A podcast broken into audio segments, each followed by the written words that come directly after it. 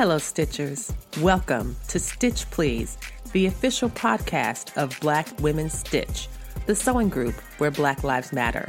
I'm your host, Lisa Woolfork.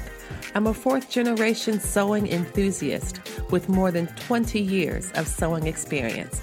I am looking forward to today's conversation, so sit back, relax, and get ready to get your stitch together.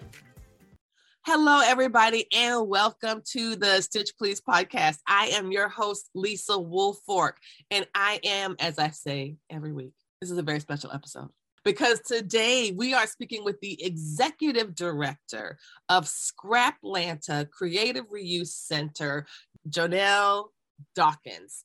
Welcome, Jonelle, to the program. Thank you so much, Jonelle, for being with us today. Welcome, welcome, welcome. I'm excited to be here.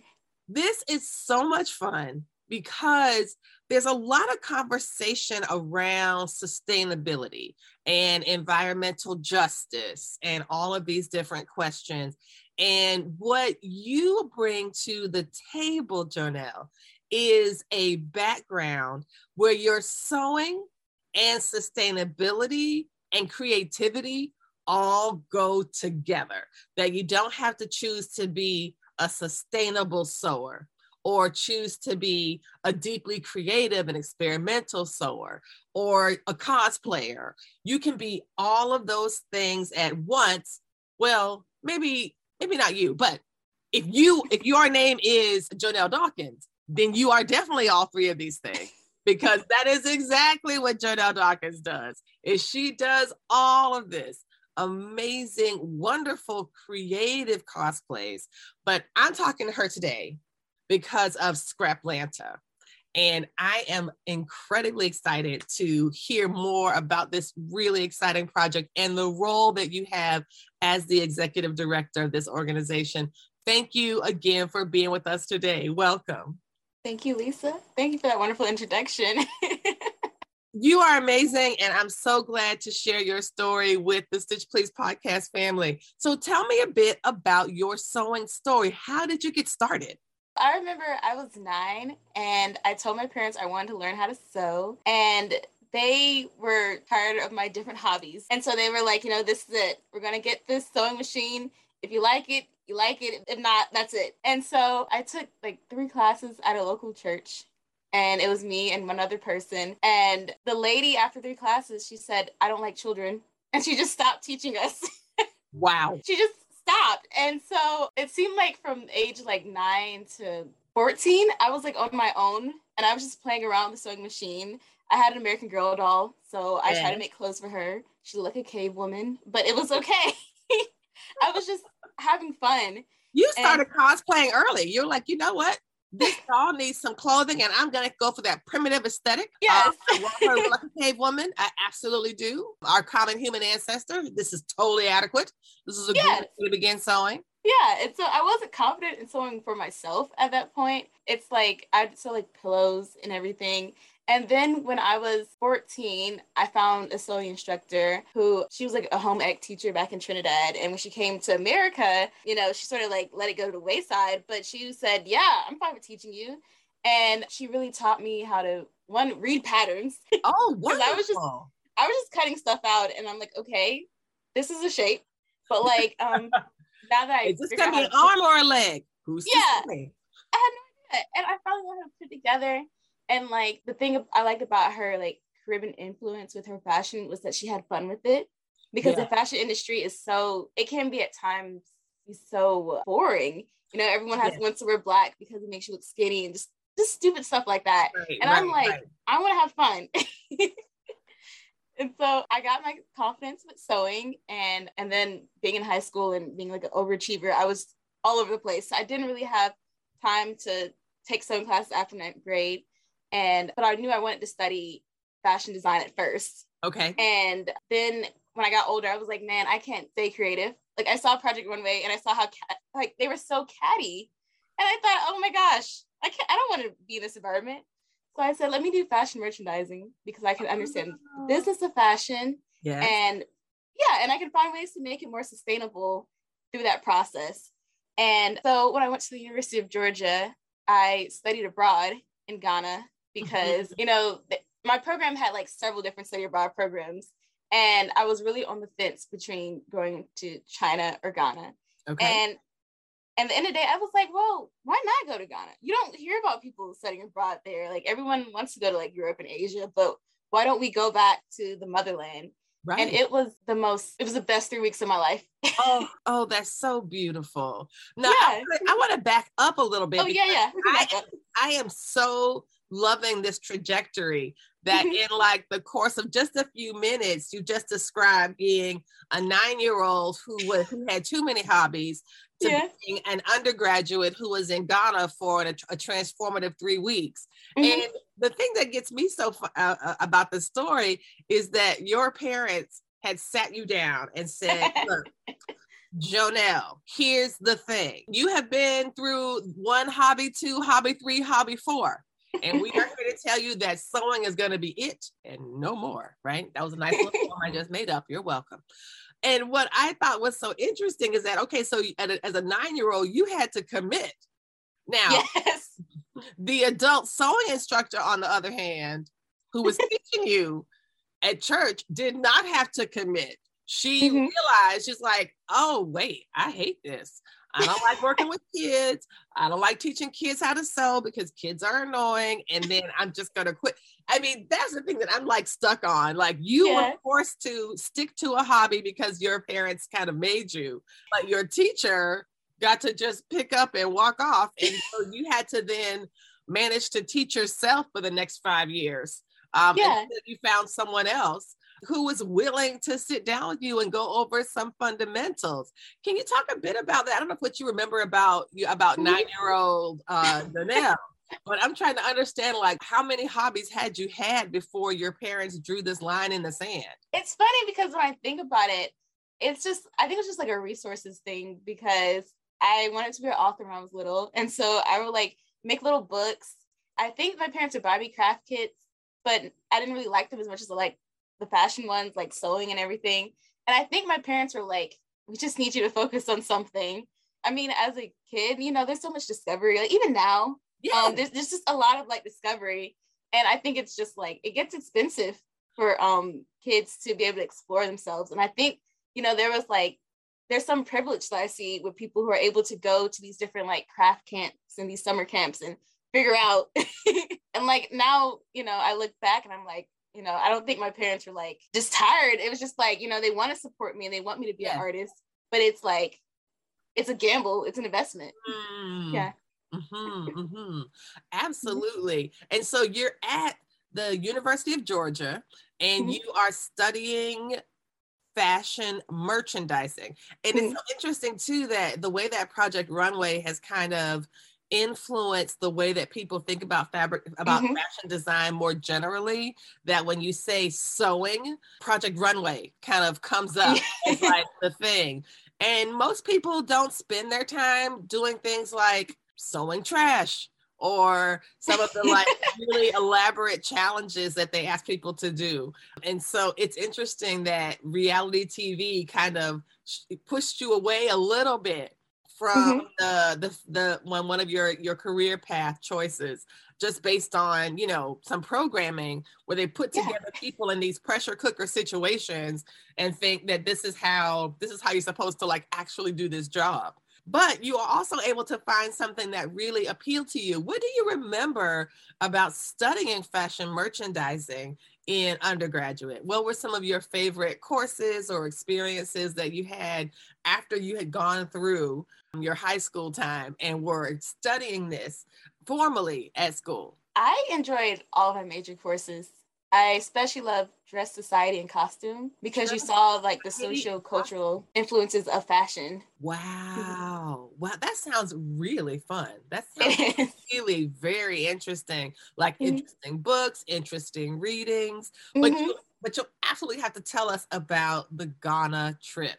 Yes. The most exciting or transformative three weeks of your life when you went there as a student. Tell us about what that was like and what course was it for? What kind of things did you study when you were there? With UGA, they have an interdisciplinary Ghana study abroad trip. And this one was with the fashion merchandising department and the School of Social Work. And so we went the fashion merchandising students, our class was we had to design a capsule collection with the dressmakers that the program partners with every year. Mm-hmm. And we went to the market and we sourced the fabric. We did our best to find made in Ghana fabric. Yeah. And I, I, remember like your episode a while ago, and you were saying that people bootleg it and they even bootleg the stickers. It was it's just so tragic because I think we were so excited to go.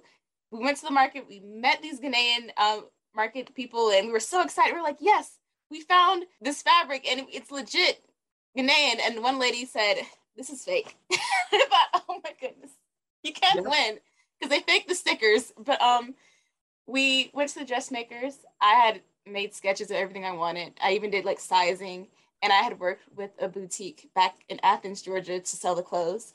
And so while the dressmakers were making our outfits, we explored Ghana. We went to Accra, Cape Coast, and Kumasi, and we went to different museums and we went to different like nonprofits mm-hmm. that were, and uh, we learned about their different focuses in Ghana. Like you know, it's interesting to see like the the way they address certain issues in society versus how America might choose to address it or not address it. Right. It was great to just learn more about other professions because, like, at that point, I had never considered going to graduate school.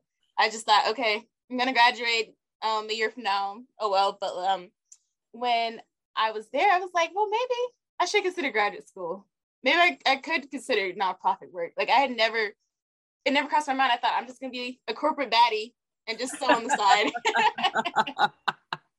so it was at the end of that, I really felt a connection to my culture. I felt great to see that our fashion was so fun and colorful. Yeah. Because usually our fashion in the in the my textbooks that I learned, it was still a Eurocentric curriculum. Yeah. And it shows like fashion through the European white gaze. But right. what is fashion to us as black yes. people? Yes. As you know, how, do Africans accentuate their style? And like it's so diverse across the continent. So um, you know, just how Ghanaian culture and their relationship with waist beads is different from Senegal's relationship with waist beads. And like learning that and appreciating that was amazing too. Yes. And what I appreciate about your story is when you did find a teacher, when you found mm-hmm. someone to teach you to sew, to sit down with you when you were around 14 or so, it was a woman from Trinidad. Mm-hmm. And that by learning from someone from the Caribbean, you were able to, you know, you said that she was very colorful, right? It yes. wasn't like just picking up ye old singer book and let's sit down and make a tote bag, everybody. You know, yeah, it was it was something quite different. And this idea that you're able to infuse your culture, that people, that Black folks can, we can infuse our culture into everything that we do. Mm-hmm. Um, I think that that is a really powerful and beautiful gift.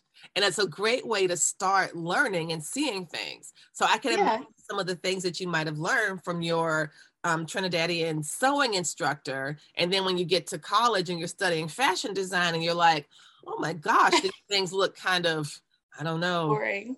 Yeah, I was gonna say flat and boring. Yeah, flat mm-hmm. and boring. Um, and so you were able to kind of combine, it seems, a really diverse sewing education, a, a really diverse foundation that allowed you to kind of mix some of the standard European style of instruction with flair, not just flair, because that makes it sound like it's superfluous, but with a with a new degree of attention mm-hmm. to cultural specificity and detail, which is a form of aliveness, which I think is really quite wonderful and really quite vivid. That's really wonderful. Do you recall any of your favorite one of any of your early favorite sewing projects or design projects that you did either when you were doing your informal study yourself as a child or with your Trinidadian sewing instructor or anything that you might have done when you were in undergraduate because I feel like those earlier earlier projects really mm-hmm. shape I think how one approaches sewing in the later years. Do you remember anything particularly striking that you made in those early days of your sewing, your high school years or undergraduate years? Well, there is one project that I did before I found my sewing instructor, and it was some McCall's pattern. It was like these shorts, and it had a really flowy, like leg, so almost like a skirt. Okay. And it was trash. And it was absolute trash. Like the stitching was all over the place and everything. But I took it to my sewing instructor on the first day because I was like, you know, this is what I tried to make. And she said, you know what? Keep it. Keep it as a reminder mm-hmm. of where you started and how you're gonna be. And we redid the pattern and it turned out great. Like and I love just being able to see like my growth as seamstress because even now I'm still growing. Like some stuff I make, it's still trash, especially if you zoom in. But if you zoom in, I'm like, and who is doing such a thing? Who has who asked them to zoom in? Yeah, back and especially like with different fabrics. I've worked with wovens up until like pretty much last year when I made my graduation dress, and I was like, oh, knits are a completely different ball game. okay. Yes, absolutely. Yeah, absolutely. But I was terrified of working with certain fabrics, like working in general with like patterns and everything. But I said, you know, just just go for it. And like I made this this skirt of like newspaper that I had like woven together. Nice. And um, I did it for a fashion show in high school. And it's it's like it's in your youth, you're you don't have as much fear of like trying out new things. And yeah. everyone loved it. Yeah. And I was just like, where is that younger Jonelle who just has no fear of like, let me let me try this and see how it works. just yeah, you never yeah. know what's gonna happen, right? And yeah. I think that, that, you know that clearly that that Jonelle is still there. There's only one you, and as you grow and mm-hmm. you you will continue to take risks and do, and you know the more you sew, the stronger and better it's going to get. And it's mm-hmm. not that I think you're losing like who's this risky person. It's that you're also more confident in yes. other things. And so you're like, you know what, let, rather than should I try something that I'm not so sure about, or should I just try something I know is going to work? I'm going to choose what I know is going to work. Mm-hmm. And but at the same time, you have a lot of experimentation in your sewing, especially through the cosplay. Um, and I know we're talking about um, creative reuse, and we will absolutely get to this idea and why it's so important. But before we take a short break, I have to hear about your journey as a cosplayer because looking at some of the stuff that you've done in that way wow just it's so beautiful the, the the way that you set up the photo shoots the whole environment the whole scene in addition to the outfits are just amazing. Can you talk a bit about how you got started down that path? Was that around the same time as you were learning to sew or did that did that come a little bit later well i think it was always a part of my sewing journey because i love like costumes you know when you're younger it's like when people dressed up in historical costume, they were pretty much doing Civil War reenactments. And I was like, I don't want to do that. Thank you. I liked the the, hoop skirts and like different fashion pieces because I was like a huge American Girl fan. Yes. And so I was always wondering like, how can I incorporate this into, I guess, everyday life or whatever. And it wasn't until I went to high school and I went to my first con right before 12th grade. And I was like, oh my goodness, what am I'm gonna wear. And I like cut up this like yellow shirt so I could be um Misty from Pokemon. Uh. And it was funny because I wore it on Friday and the whole weekend people kept coming up to me and saying, You were Black Misty on Friday, you were Black Misty. And I was like, Yeah, you know, of course, even though I met several Misties and I was the only black Misty, and I didn't even think of that I was navigating in this space like as the only like black person actually dressed up because my friends who went, they all had like t-shirts and jeans, but I'm like, no, I'm gonna dress up. yeah, this is a con, y'all. This is why we're yeah. going to this convention. Do you remember yeah. what, which one was it? What was it called? Was it Comic Con? What con was it? It was MomoCon. MomoCon. So tell yes. us about what is MomoCon. So MomoCon is just, I would say, it's just a regular big con in Atlanta. It's Memorial Day weekend. Yep, it's Memorial Day weekend every year and it's everything. You can do like gaming, books, whoever like you want to cosplay as. And the thing about Atlanta, it's like a cultural center, of course, for film, and like Adult Swim is based down the street from where MomoCon is. So you see a lot of like people doing Cartoon Network and Adult Swim characters. Oh, yeah. that's awesome. Oh, mm-hmm. I, some of my favorite cartoons are Cartoon Network cartoons, in particular, mm-hmm. The Amazing World of Gumball. I love yes. That is my absolute favorite. Darwin is my favorite, favorite walking fish. Just a sweetheart. So is it called MomoCon because it's on Memorial Day weekend, or is there a character named Momo that this con is named for? I have no idea. It's it's one of those cons that everyone just goes to. The con, the big con that I know about and that I I guess I care more about is Blerd Con. Blerd um, Con, yes. yes, Blerd Con. Now, y'all, blerds, as we know, are black nerds. And so, tell me about Blerd Con. Where was that? Was that also in Atlanta, or was it elsewhere? It's in Crystal City, Virginia. Oh. And so oh. it is amazing. I last year was my first time going. I'd heard about it for years and I kept saying, I'm gonna go, I'm gonna go. And then of course I was in college and then COVID and you know, I always made excuses for myself, but I said, I'm gonna go. And so last year I had the time of my life at Blerd Con. Oh, that's amazing. It was, it was absolutely amazing. Tell us about it. What did you make? Yes. What did you wear? Who did you see? Yes. So I'm gonna start off with like the con crunch, which is like what Project Runway prepares everybody for. You see, everyone's always stressed out last minute sewing. Con That's what the crunch. con crunch I love that. The yeah. con crunch. and I said, I'm gonna sew three outfits. I'm gonna do it. Okay. And I was working full time at my job and back at my old creative reuse center. And it's like I would be so tired from work. And I was also trying to exercise and stuff too. But I said, I'm going to sew.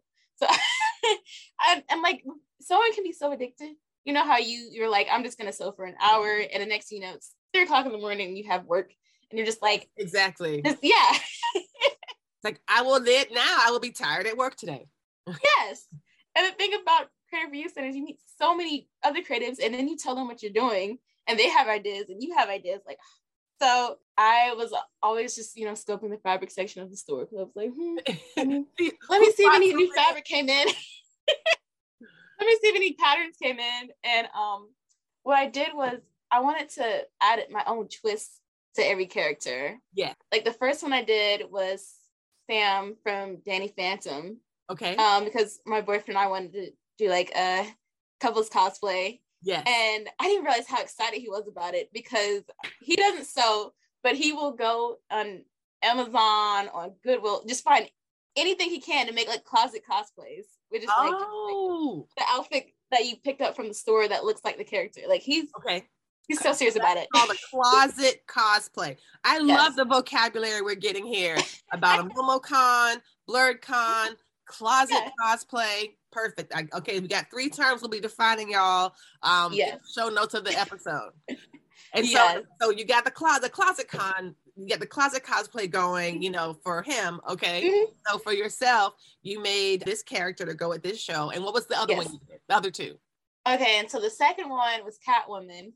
Wow. And it's like, it's so funny how bad the outfit was, but how proud I was of myself for like pushing through. Cause I had like this stretch velour that I oh. was working with. And I tried to make a hood, like the Catwoman hood. Oh my goodness. I am constantly working that. But that's one of the things I like about sewing and cosplay, especially. You can revisit your cosplays. Yes. And because yes. it was not perfect. I look cute though. Yes, you did. Yes, you did. So cute. And then my third one was supposed to be Princess Peach, but it ended up just looking more like this Renaissance maiden look. And I said, you know what? I'm gonna wear it. And I wear that, I've worn that outfit so many times. I wear it for my Fayday picnic that I have with my friends. Like I wear it when I just need a costume. like this is just also this is a peach yeah. and also a very nice outfit. Yes. oh, that is so delightful. Oh my goodness. So we're going to take a very quick break, but when we mm-hmm. come back, we will continue to talk with Jonelle Dawkins of the, the executive director of the Creative Reuse Center, Scrap Atlanta in Atlanta, Georgia, who is also a cosplayer and has been telling us about these amazing cosplays she's been doing. And when we get back, we'll hear more about this really exciting work at the Creative Reuse Center. So stay tuned, everybody. Hey, friends, hey. What are you doing on Thursday around 3 p.m. or so? You got 30 minutes to hang out with Black Women Stitch? You got 60? If so, come through for 30 Minute Thursdays. Thursdays, 3 p.m. Eastern Standard Time. You can chill with Black Women Stitch on Instagram Live or talk with us through the two-way audio on Clubhouse at 3:30 p.m. Eastern Standard Time. That's Thursdays for 30 minutes. Come hang out, chill, and have fun with us. See you Thursday. Everybody. We are back, and thank you so much. You are listening to the Stitch Please podcast, and I am talking with the very talented, very creative Jonelle Dawkins, who is the executive director of Scrap Lanta Creative Reuse Center. Now, in the previous segment of our conversation, we were talking about her sewing journey, her travels, her amazing cosplays, and now we're going to talk about her work which you might think like why are you on here talking about her job job because her job job is amazing her job job is really i think a really firm anchor into how we can keep sewing going in a way that keeps materials out of landfills and in people's creative spaces. I also love the idea of creative reuse because there are times and there are certain resources in sewing that I personally might not need anymore, but would be a great benefit to somebody else who could make it something totally new. And so please tell us about Scrap Lanta.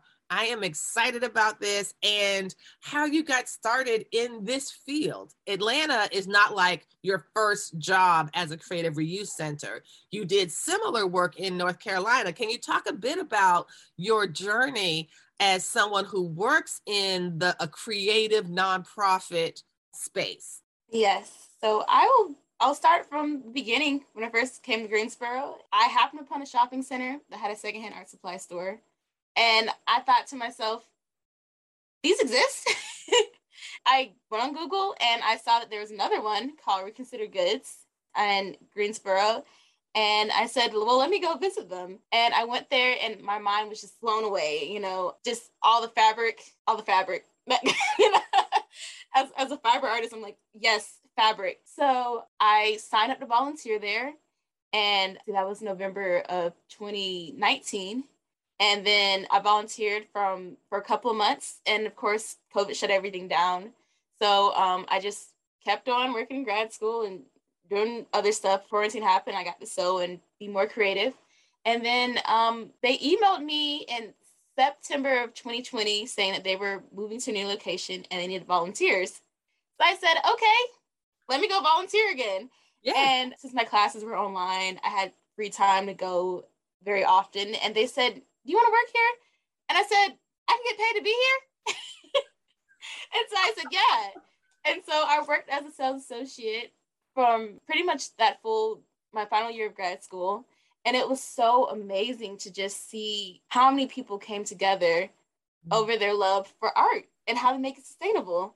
And um, right before I graduated, they offered me a position as a sales floor manager. And I was like, wow, I get to use my degree after all. There you go fashion merchandising. And so I got to really work and see like how people shopped for different items, especially like I really connected with the seamstresses. Anytime I was at the register and someone had a fabric, I was like, what are you gonna do with this? And then um, we'd go back and forth and, and I would show them what I'm doing and everything. And it was funny because I thought to myself, like, I want this in Atlanta. This needs to be in Atlanta because I know I'm going to go back home one day and I need a Creative Reuse Center there. That's right. And I did my research and found out that Scraplanta existed. And I just put it out there in the universe where I connected with the board president. And she said, Oh my goodness, we've been looking for an executive director. And I thought, Wow. Me? me? Can can it be me? Wow. And um there's so much at first I think I had like imposter syndrome because I'm like, no, no, they're gonna rescind it and say not Sorry. even yeah, it's not going to be executive director. It's going to be something else. It's that that cannot be my position. Like me, an executive. yes, you said you wanted to be a corporate baddie. Now you're an executive. See? Yeah, yeah, and in a nonprofit space, and um, doing exactly what I love because I've always wanted to do something sustainable with fashion, but it was hard to find a career like that. Yeah. And like an undergrad, I couldn't find any internships that I really wanted, and like I wasn't really passionate enough to like fake it for career fairs and stuff like that. I'm just like, why am I here? Yeah. yeah. And I wanted to take what I learned from Reconsidered Goods and build on that with Scraplanta. But I didn't want to just let Reconsidered Goods be my only focus. Yeah. And my only um, source of reference for Scraplanta. So in November, I left Reconsidered Goods and I started like a travel series or when to other um, creative reuse centers uh, around the southeast so I can learn from them. And it's it's been an amazing journey.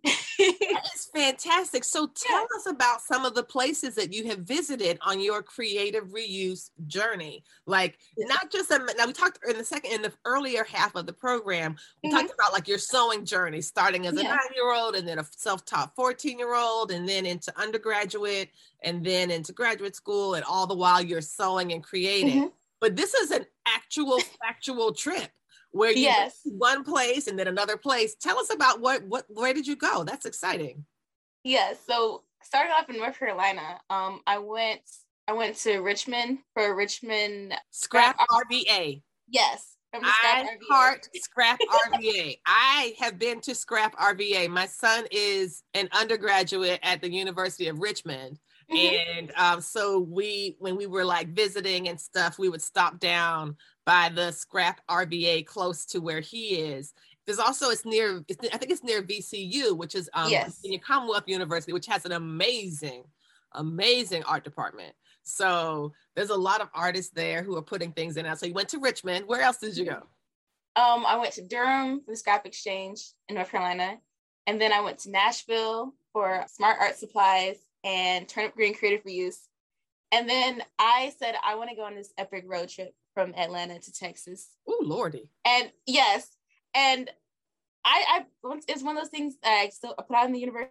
I told my friends because my friends were like, "You keep traveling, and we're jealous." And I'm like, "Okay, you know what? If you want to hop in the car with me, so I I don't go to Texas by myself." Yes, come along. Yes, yes, we don't drive to Texas by ourselves from Atlanta. We do not. Yes, because we do not because we are black women and we do not we cannot trust the highways and byways uh, exactly. with, with, our lives so alone. Yes because even my friend he had a green book and everything. He was like we're gonna be safe. We're not we are not going to you know be in harm's way at all of this trip. And so we had a great time. Oh, we wonderful. went to Deuxième Creatif in Lafayette, Louisiana. We went to Spare Parts in San Antonio and Austin Creative Reuse.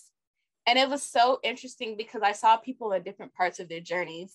Scraplanta, even though we've been around for years, we're still like a baby because we're just now opening our permanent retail location. And yeah. so we got to see places that have been open for years and some that are just like us that just opened a year or two ago and they're growing. yes. Now, mm-hmm. what were some of the things that stood out to you? Are there certain regional differences like the way that that Richmond um that Scrap RVA looks versus the shop in New Orleans or the shop the shop in Louisiana. Um, mm-hmm. How like what are there regional differences throughout the southeast between like what one state might have a lot of versus what another state might have or city? Well, I did try and have like some of the same interview questions with each executive director because I was like, what are the items that don't sell and what are the items that you know do sell? It's funny because there's one thing like trophies every creative reuse center they had a bunch of trophies that they just could not get rid of. wow. Yeah. Trophies. So mm-hmm. trophies, if you wow. Mm-hmm. You know, that's so funny because I really think I have indeed seen some trophies when I went to Richmond. And I also want to give a shout out to um, I'm in Charlottesville, Virginia, but there is a creative reuse center in Palmyra, which is a bit outside of Charlottesville, and it's called um, the Scrappy Elephant. And she's a really nice lady, and I've sent fabric her way, and it's a wonderful little spot. So I want to give a shout out to her and her work because she does really great stuff, and I'm sure she might have some trophies there. So like that, I wonder how trophies end up in a creative reuse center. Do people just think? Oh wow, I've had these trophies for all this time they look like little sculptures. Maybe some artists will make something with them. Have you ever seen a project that's involved a trophy? I've seen people, they've taken off the little top part mm-hmm. and they've spray painted them. They've made little figurine sets with that. I think with the little long part, sometimes people use that to make like little batons. Even like the stand part, people have used the stands to make like nameplates it's like literally the possibilities are endless. If you just sit down long enough and stare at it, you will come up with like 10 ideas. I was just like, you know, like you could take a dress form and like take the little person off a little the little bowler at the top and knock the bowler off and put like a little pin cushion on top or a little dress form or something like that. And it could be something completely different. Like there might be reasons to have little tiny pedestals for other things. Yeah. Yeah. Wow. That is look at me. Now I'm thinking like all these old trophies we got around here.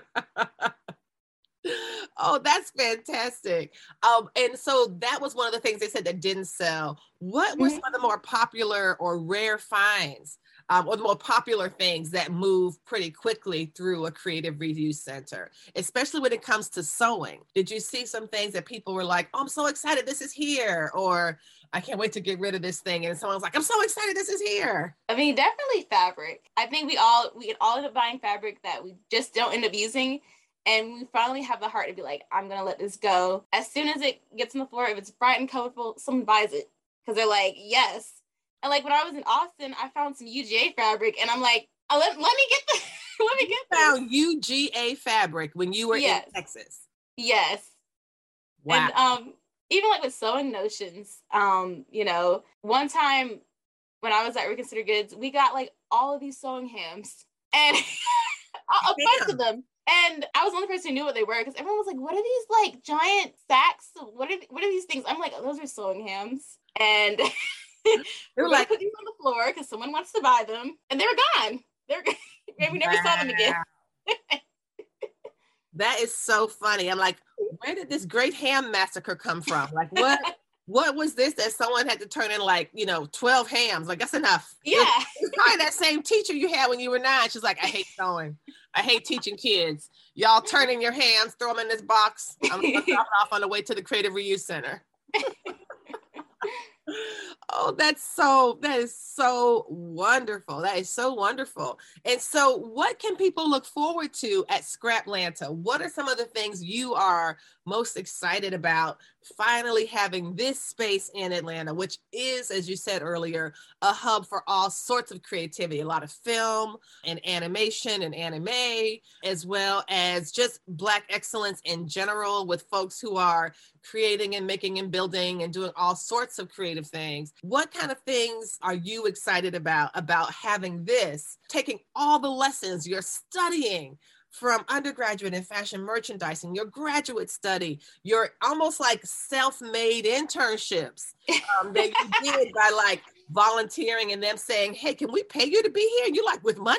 Yeah, you know, like all of these things that you can now. You have this huge amass of you've, you've amassed a wealth of experience and data and information. What are you looking forward to in putting Scraplanta out there for um, folks to enjoy and celebrate.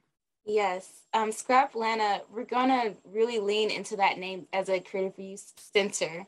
Yes, we're gonna have the retail aspect. Like I will make sure we have a well stocked fabric section, but I want the other aspects. Like I want us to have workshops for the community, especially like people of all ages. Like during con seasons, like MomoCon and Dragon Con, show people how to make cosplay props. Yes. Um, show them that you know even though you can't go and get a, a sword 3D printed. Maybe you can make a sword this way and it follows the guidelines so it's not an actual weapon. I want to have we're gonna have a gallery space inside of Scraplanta. And I really want it to be a place where we can show the community what creative reuse is and how we can empower artists in the community. I really want to make sure that we have like a diverse selection of artists because one thing I've noticed in the creative reuse space is that it's like I guess on the popular mainstream level, it looks very white.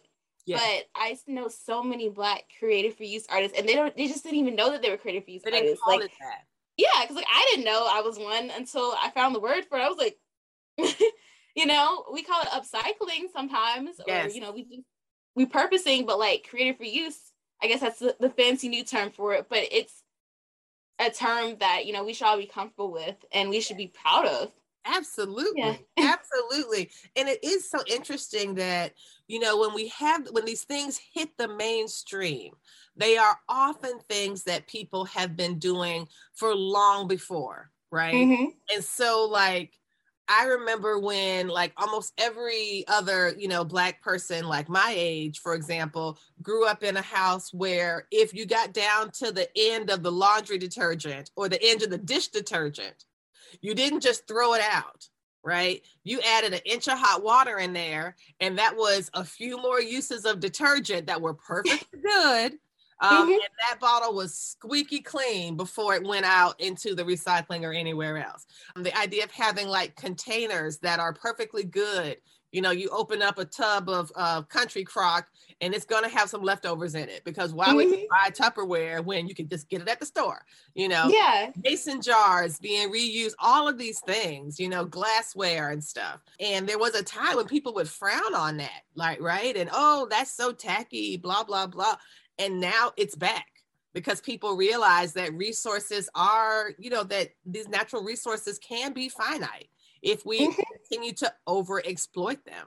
And so I really love that, like little things like, you know, paper towels coming in Select-A-Size so that you can kind of, you know, just wisely use what you need and then you'll have it.